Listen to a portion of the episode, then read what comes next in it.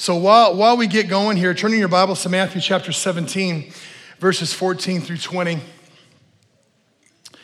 And I'm excited about it.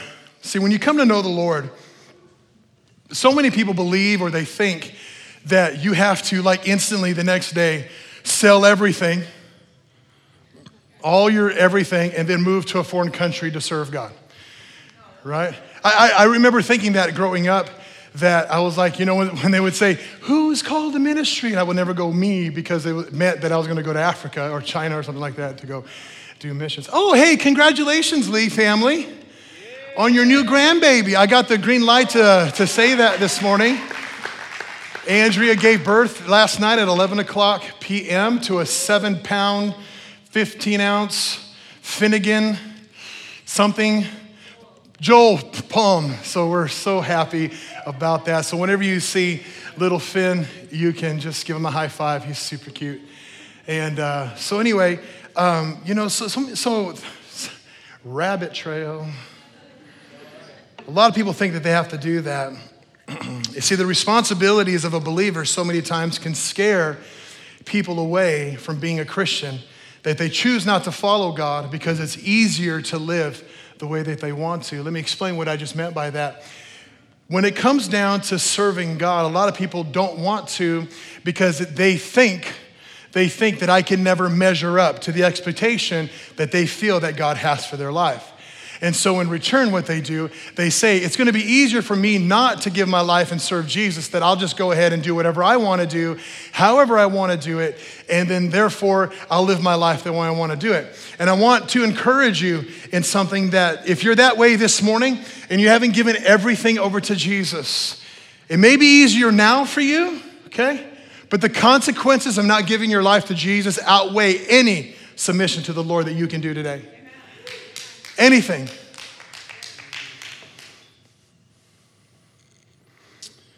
See, when we give our life to Jesus, let me encourage you with this. You're giving your whole life to Him, amen?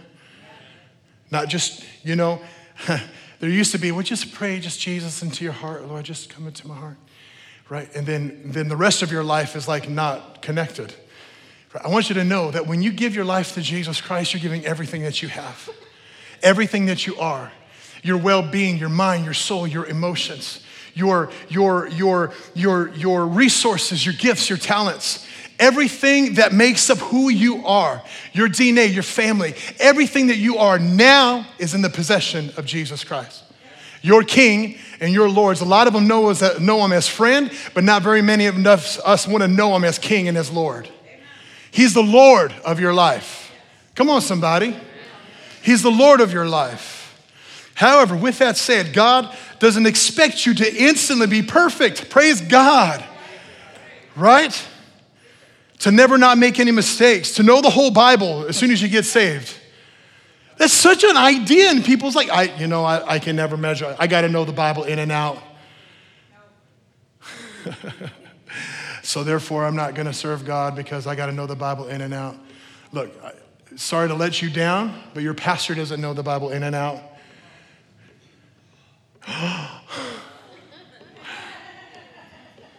because the moment you think you arrive, the moment, that's the moment you kind of remember that you really don't know what the heck you're doing. Right? We have these expectations that we think God expects of us to dress right all the time, to always make perfect decisions and make all the right decisions. And that lends to people being scared away. And a lot of people think that these are the things that God expects of me so they choose not to serve God. But let me just encourage you this morning that He loves you because of you. Come on, somebody. He loves you because of you. He loves you because of you. your imperfections, your insecurities, the fear that you might have in your heart, the things that you might be going through right now, the bad decision that you made yesterday. He still loves you because of you. See, when my boys were born, both of them, I uh, got a picture sent to me last night, late last night, of, of what I used to do with Caleb when he was a baby. I used to hold him like this with his legs out, and he would just curve his back like this. And fly like Superman, right? Now, all you right parents, don't tell me that's the wrong thing to do. He was in pure happiness, okay? It might be why he has back problems now, but it's okay. right? But it's so great when, when both of my boys were born, you know what? They didn't have to try to impress me when they were born. They didn't have to try to, to live up to a standard that I might have put on them. They didn't have to try to do that. Why? Because I love them just because they're mine. They didn't have to try. And unfortunately, with God, what we do is we feel like we have to try, try, try, try in order to get God's love and God's approval. And that's what it's like with a relationship with God that we have to do all these things, and we feel like we have to do all these things in order for God to love us, in order for God to approve of us. Okay? I want you to know, just like my son, he loves you just like you're a baby. You don't have to try to impress God. Now, with that said, it doesn't negate us from growing and maturing in the Lord. Amen? Matthew chapter 17, verses 14 through 20, give a little context to what I'm saying. He says, When they came to the crowd, this is Jesus. When they came to a crowd, a man came up to Jesus, falling on his knees before him, saying, Lord, have mercy on my son, because he has seizures and suffers terribly. For he often falls into the fire and often into the water. And I brought him to your disciples, and they could not cure him. Interesting that they use that phraseology there of curing him. That means to me that there was examples of Jesus curing people with demonic activity in their lives. And Jesus, verse 17, and Jesus answered and said, You unbelieving and perverse generation. Thank you, Jesus, for going light on us. How long shall I be with you? How long shall I put up with you? Bring him here to me. And Jesus rebuked him the demon, and the demon came out of him, and the boy was healed at once. Then the disciples came to Jesus privately and said, Why could we not cast it out? And he said to them, Because of your meager faith, for truly I say to you, if you have faith the size of a mustard seed, you will say to this mountain, Move from here to there, and it will move, and nothing will be impossible for you. Isn't that awesome? Just faith as a mustard seed. But you know, some of us try to, you know, we try to work towards that faith. We try to, uh, faith as a mustard seed. You know, the size of a mustard seed is one to two milliliters in diameter. However, it grows in time to be between six and 20 feet tall with a 20 to 30 foot spread, especially in the ideal conditions. See, the power of faith is not in the seed, it's in the growth of the seed. It's in the growth of the seed. Therefore, God is telling us if you have faith as a mustard seed, and this, this idea, this revelation isn't about the starting faith, it's about the growing faith. It's about simply taking your next step into what God is calling you to do, where God is leading you without fear, without, without thinking that you have to do this or that to give up everything and go to, to, to, to Africa to be some missionary. Now, if God's calling you to do that, then you should do that. That is your next step. But what is the next step that God is asking you to come into? What's the next thing? Not the big thing. It doesn't have to be a big thing. We have to exercise our faith in the realm of just taking the next step that He has for us. See, even though the disciples had God given authority to cast out demons, their authority didn't work unless they exercised their faith. They exercised the faith. This is proof that God's will doesn't always automatically come to pass in our lives. Amen?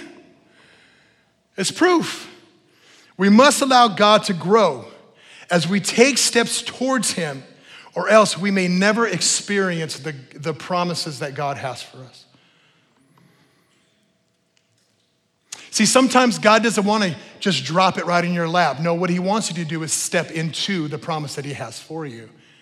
No matter how painful that might be, no matter how difficult that might be, that means you're going to be exercising your faith you're going to be moving into this thing. You may not quite understand why this is going on and why this is happening, what's going on. You may not quite understand what, why, this, why this situation is taking place, but it doesn't matter if we understand it or not. All we have to know is who's with us and if we're stepping and we can continue to move in Him.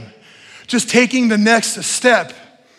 You see, this verse up above talks more about the growth of the seed than it does the beginning of the seed.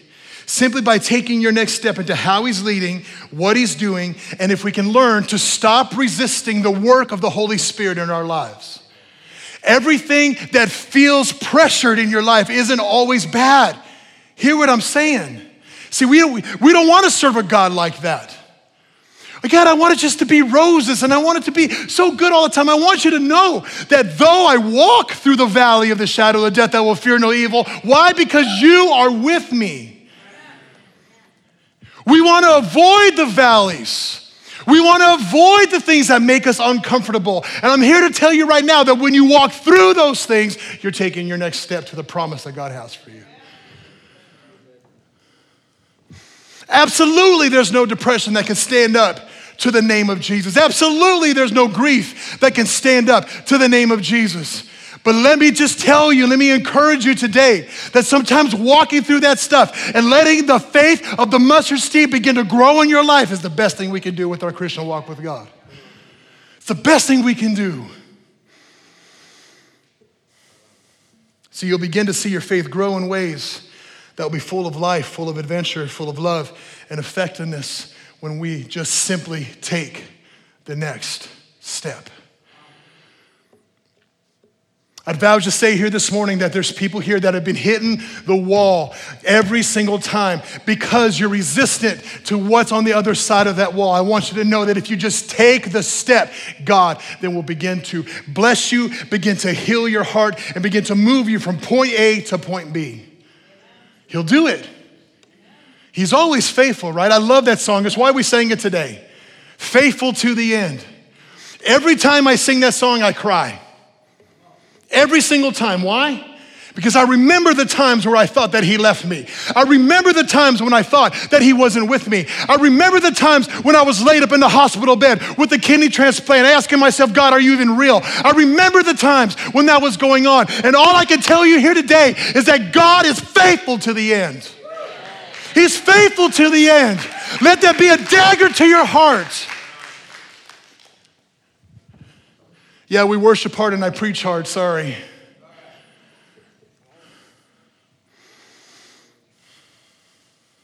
don't know about you, but church, it's time for us to start growing. Amen? Amen?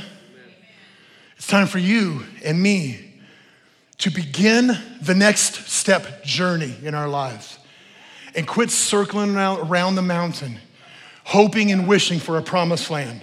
When God said it's time to go to the promised land, will you step there? See, for far too long, the church has been overstimulated and underdeveloped. Say it again, Pastor. Thanks. I, I will. The church has been overstimulated and underdeveloped for far too long. We've grown accustomed into being served. We've grown used to getting what we want and what we need from the church that we've forgotten how to feed ourselves. We've forgotten how to feed ourselves. And that's where we're going to hone in for the next few minutes right here. I promise you, I won't be long. I hope I'm not lying. It's this idea of servant leadership. This mentality we've developed in our culture, this mentality of a serve me attitude rather than how can I serve you attitude. It's disease our culture, amen. We've become so entitled. And that entitlement has leaked over to the church, within the seats of our church. How can you serve me? What can you do for me? How can you make me happy? Everybody knows. Every powerful person in this room knows that powerful people means happiness is an inside job. But how can you make me happy, church? How can you make me happy, pastor? How can you make me happy with this? Gosh, if you guys wouldn't run around with a banner, that'd be so much better for my worship time. Listen, get over yourself and begin to worship Jesus for who he is. Now, no, no, look, look, look. I'm not here to condemn anybody for this. I understand it's stimulating. It's, oh, there's so much going on, right? I get it. But what I'm saying is this let's get our eyes off of us and onto Him. Let's get our eyes off of us and onto Jesus, the maker of my heart and my soul, the one who has kept me, the one who will remain faithful to the very end. That one, Jesus himself, the one who loves you despite what you do.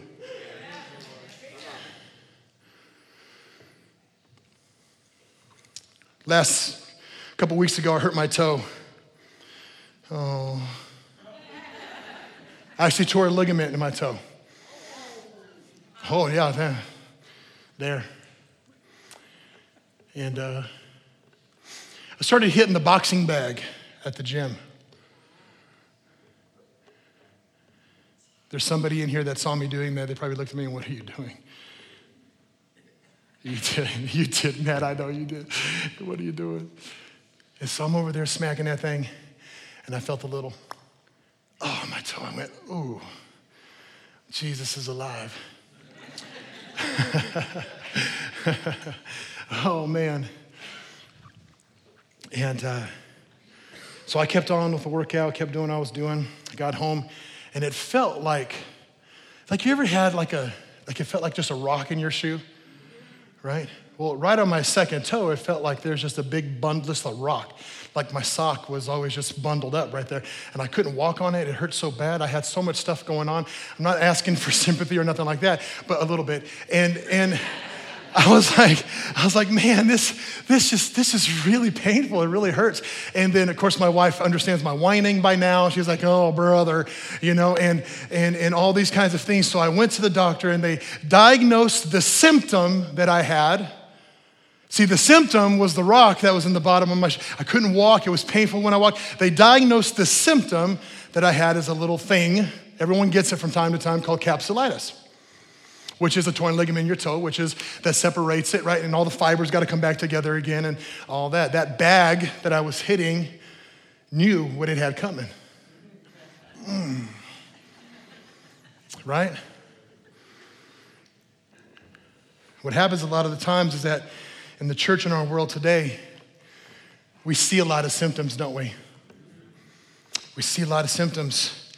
We can feel the symptoms. And what we do is we talk about those symptoms.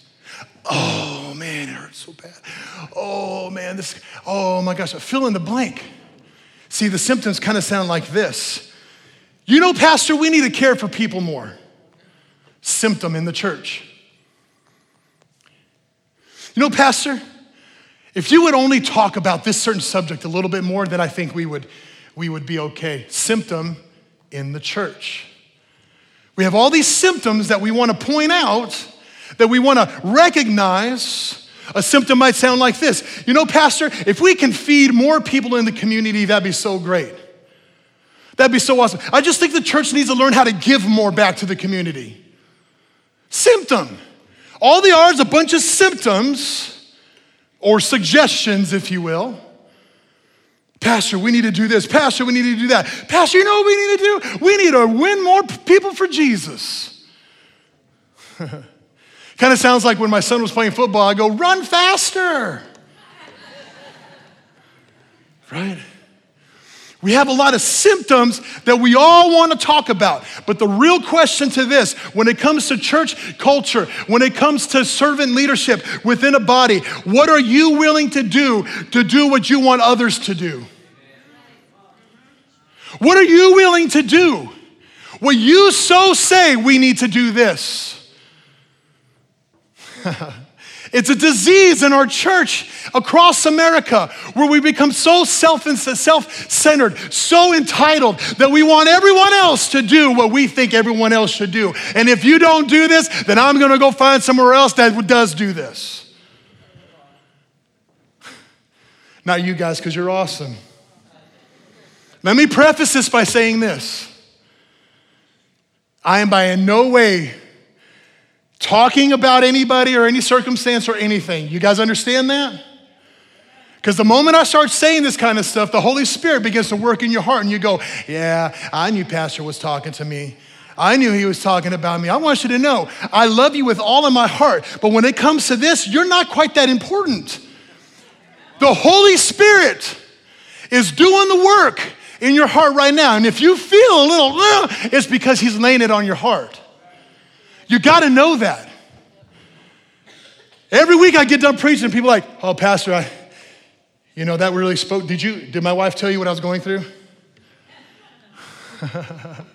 Every, without, without fail. Pastor, that was really good, man. Uh, uh, did you, were you watching me this week? No. God is faithful to the end. He knows exactly what you need, when you need it, and how you need to hear it. The question we need to ask again is what are we willing to sacrifice for the needs and the symptoms that you feel and I feel that we recognize in the church? Miracles happen, listen to me. Miracles happen when the people of God simply take the next step and take risks when it comes to what they see needs to happen in a church. You'll never see a miracle happen by somebody just sitting in a seat. It always happens when you begin to co labor and co partner with God to actually do the work that He's asked you to do. This church has symptoms. Amen? You better say it nice and loud. I mean, as perfect as we are, right? We still got issues. We got things that go on. But instead of complaining about them, let's be a people who do something about them. And let me tell you, how you do something about them is not complaining about it. it's so interesting. Oh man, we really need this. And why aren't this why isn't the church doing this? My question to you is why aren't you doing something about it that you're in the church? Plain and simple. It's called church culture. This is how we live. This is the expectation from God, from Him to us, is to become solution people, not just people that, can, that talk about things. Right? The Bible says in 1 Corinthians chapter 4, verse 20, that the kingdom of God is not a matter of talk, but of power. And I feel that the church in general has lost its power, but we have a lot of talk. We got a lot of talk.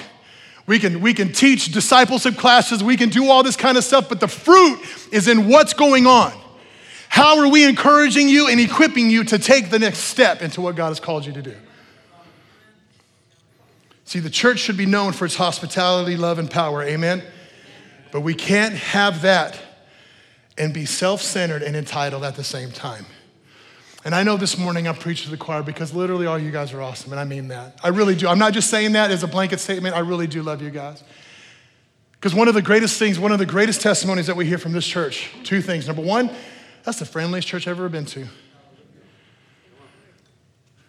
I hope that you were loved this morning. I hope that you felt like you were cared for. And the other second thing that we get the most is I felt something today. I don't know what I felt. But something, I felt something.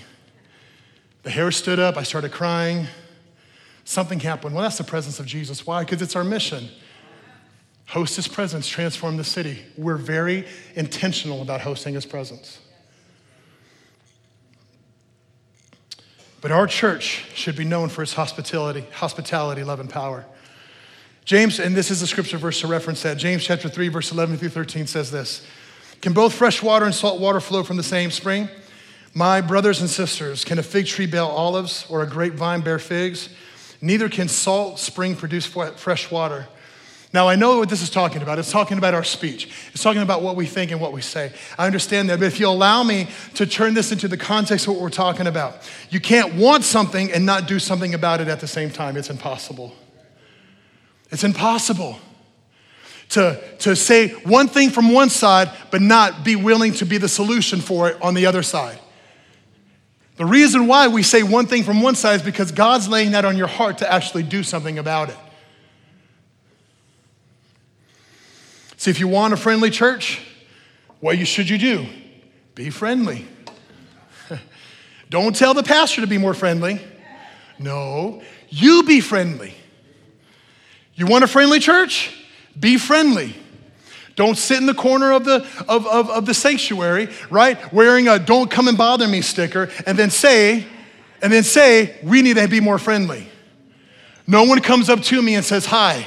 Yeah, because you're going like this to everybody. You want a friendly church? Be friendly. You want to be you want to have a connected church? Then be a connector. Be the one who steps out and actually is, is building relationships with people, inviting them out for lunch, doing the kinds of things that you want done to you. Be that kind of person to the next person. Amen? Amen. If you want a worshiping church, then be a worshiper. If you want a church that's moving prophetically, then start prophesying. Well, man, if we can just go, go to that prophetic conference, oh my gosh. Beat. Oh man. Let me tell you something. We don't need to go to a prophetic conference when the same God speaks to you and speaks to me right here in Onalaska. I know that it's great going other places to get encouragement. I understand that, but let me tell you, we will be the church and we will be the body who will be the encouragement to the region that it needs to see God move. Why? Because we're going to just take a step. That's all. We're just taking steps. We're just taking the next step. We're just taking the next thing. You can choose to be resistant. You can dig your heels in, but I promise you, you will never see the promises of God if you continue to live in a posture where you're resistant to what God is asking you to do. We can sing it all day long. Yes, your promises are yes and amen for me. And they are. But not if you're not taking that next step. See, if you want to see miracles, a church that has miracle signs and wonders, then start praying for people. Right here. This is the safest place for you to fail. What if I don't get it right? Ah, you probably won't. But just don't worry about God. He's not going to be mad at you if you get it wrong. What he cares about most is your obedience. What he cares about most is your obedience. See, be the resolution to the symptom you desire most. Be the resolution to the symptom you desire most. You can start music back there. The worst thing a church can do is think inwardly, especially for mature believers. Especially for mature believers. If you see someone coming to this house that needs a seat, guess what, guys? Move over. Don't go like this. Yeah, just seat right next to me open. No, you move over. Be the minister. Be the one who thinks about it. Be the one who's hospitable, who can live in power. You be the one to move over. I know you came in with your kids and they were, did not want to come to church because they wanted a Big Mac and they wanted, they wanted toys over there. And they don't even serve Big Macs at 8 o'clock in the morning. I get it. I know that you had to come in with them crying, and I know there's a, you had a sleepless night, but be the solution that you want to see happen. Making people feel at home isn't the pastor's job, it's our job. I'm included in that. Making people feel at home and having this atmosphere and culture in a church that cares for others enough to change and switch their own comfort is a church that is healthy and will be long lasting. I hope this morning I'm encouraging in some way, shape, or form. Again, my message is not about condemnation. Please don't take it that way. Because I really do believe that we have that kind of a heart. I, re- I wouldn't say that if I didn't believe it. But as the Lord is preparing the harvest, for the harvest of people to come in, He's looking for a body of believers that will just say yes to what He has that will make room for the sinner, that will make room for the people who do not think the way they think. We've got to, listen to me, church, and I'm speaking prophetically, we have to move to the next step. We have to go to the next place. We've got to get to the next place. And I'll say this and then I'm gonna be done.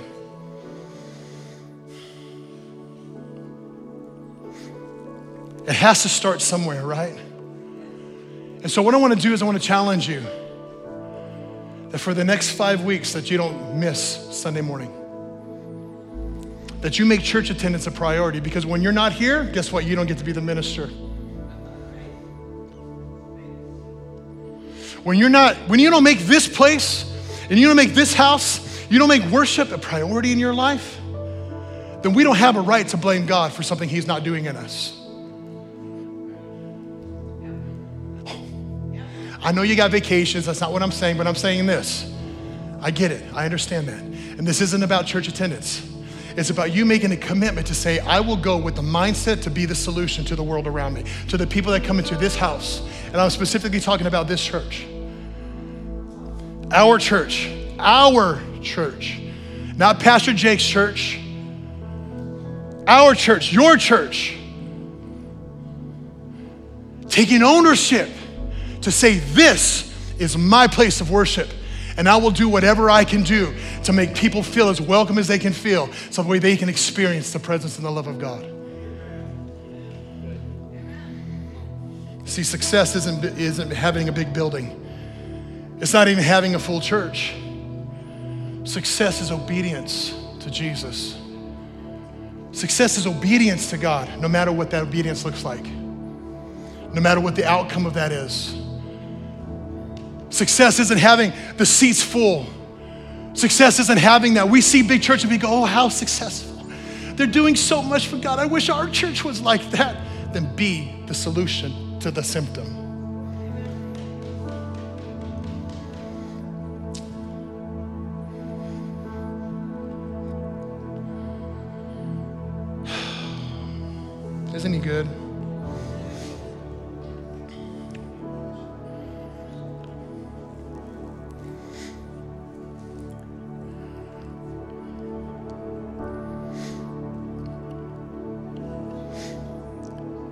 We have to learn to look not for opportunities, but hear the assignments from the Lord. When it comes to church culture, when it comes to this body, when it comes to you being engaged in the life of the church. The whole series isn't going to be about this. I want you to know that, okay?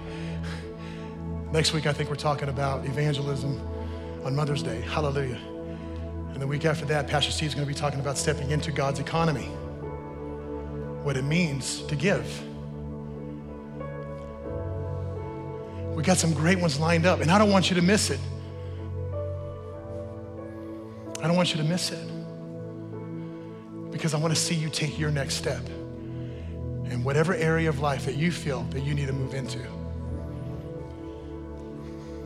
Opportunities will always present themselves, but assignments are spoken to us. And opportunities that aren't assignments become distractions in our life. Again? Okay, one more time. Opportunities that aren't assignments become distractions.